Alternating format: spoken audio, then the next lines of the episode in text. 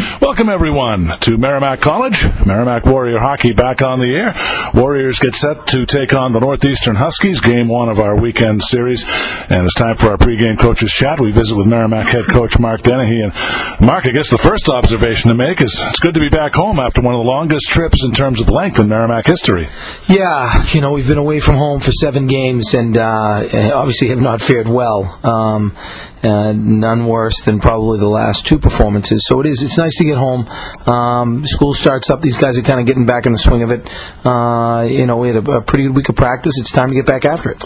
Well, let's take a look back, if we could, Mark. A 5-1 loss at Notre Dame, uh, certainly a tough way to end the road trip. Uh, what were your thoughts on the game Saturday? Again, uh, there's there's no positives uh, in a loss, um, you know, overall.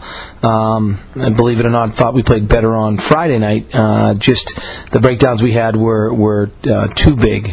Saturday, um, I thought we were outplayed. I thought uh, in in most aspects of the game, uh, you know, we didn't play as fast as we needed to play. Um, we didn't. Uh, we put very little pressure on them.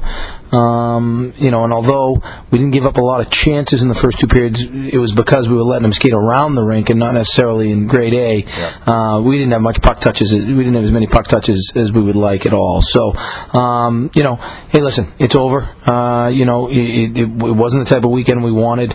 Um, thought we played hard the weekend before at Cornell, especially on that Friday night. Um, we got to get back to Merrimack hockey, and, and no better place than at home.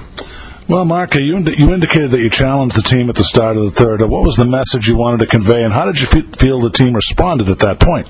Well, you know, we wanted to we wanted to win the period. You know, um, we we the only chance we had was to win the period, and, and not only that, you want to come away with something. Um, so I thought the guys played hard, uh, but listen, there's a mindset both ways, and, and our guys keep playing. They, uh, you know, Notre Dame thinks the game game's over. Um, you know, again, not a lot of positives come out of it. I think what we really need to do is put it behind us, and um, I think we have, and looking forward to, to getting ready for a Northeastern.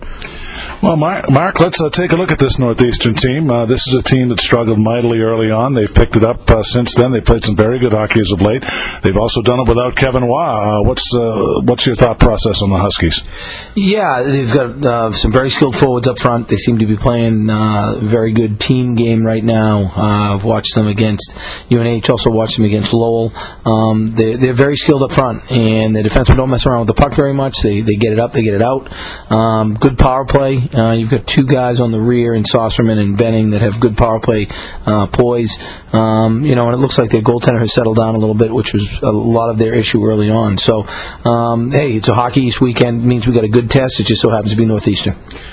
And uh, Coach Madigan has indicated, Mark, uh, he's been pleased with Northeast- Northeastern's transition games of late. Uh, how does Merrimack go about disrupting that transition and getting the upper hand there? Well, you know what? They, they want to get on the other side of you, and, and we've got to be patient on that front. When they have good possession of the puck, we need to make sure that uh, we're not letting them get on the other side of us, and we stay on the defensive side and force them to dump it in.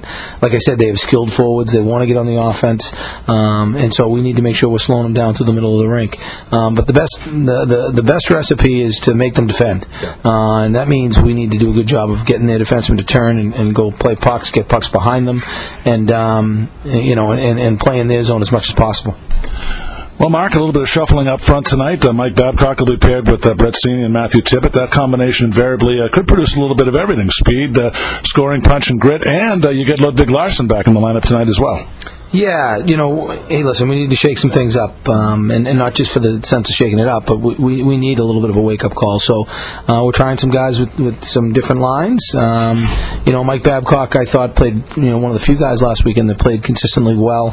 Um, you know, when you give up uh, the 13 goals, uh, 12 goals, and he's uh, even on the weekend, that tells you a lot. Um, and, and so I wanted to play him with Brett. He can obviously skate with Brett and, and Matt Tibbett. So um, even though he's sort of out of position, um, I think he'll be able to make the adjustment. And, and then, yeah, Letty's back. Uh, he's healthy. And, um, you know, we're, we're at a point now where we're, I, I think, as close to 100% as we've been in a while. And you know, you touch on uh, on that uh, third period where you know Merrimack seemed to play very well. Brett Seney seemed to be uh, the kind of guy that responded to that challenge. Mark, he scored a big goal in the third period, and uh, you know, obviously you want to look for more of that. Well, you know, Brett is, is one of those guys that is not going to be intimidated by uh, the opponent. He's not going to be intimidated by the situation. Um, he's got an inner confidence about him that is well deserved, and um, you know, we need a little bit more of that. You know, I, I, I think at times, um, you know, uh, maybe maybe we give the other teams too much respect, and and uh, we've got to recognize that we've got some ability on this club as well, and, and just go out and execute. And Brett, um, although he takes in all that we're, we're trying to teach, at the end of the day, he just goes out and tries to play the best game he can, and, and he isn't really worried about pleasing people. He just wants to win. Mark, uh, before I let you go, uh, Laing, she was honored at TD Garden prior to the Bruins game last night. Hockey East is helping with her recovery. A real illustration that hockey is a family endeavor, uh, endeavor, a wonderful gesture by the league, and it's good to see Hockey East contributing to that. And, and I think you hit the nail on the head. It is it is a, a family, and um, obviously our, our, thoughts and prayers go out to Denna. And um, you know, with the, the, the advent of women's hockey here, um, you see how hard these young ladies work, and and uh, you know uh, the effort they put in. Um, you know the, the, the determination and perseverance, and um, so we wish her the best of health. And um, you know, obviously anything the Merrimack community can do to help, we will do. Mark, uh, thanks so much for your time. It's always a pleasure. Good luck tonight. We'll see you down in Boston tomorrow night. Thanks, John. All right, he's Mark Dennehy, the head coach of the Merrimack Warriors. When Mike Macknick and I return, we'll have the Dunkin' Donuts starting lineup next. You're tuned in to Merrimack Warrior Hockey right here on the Merrimack Radio Broadcast Network.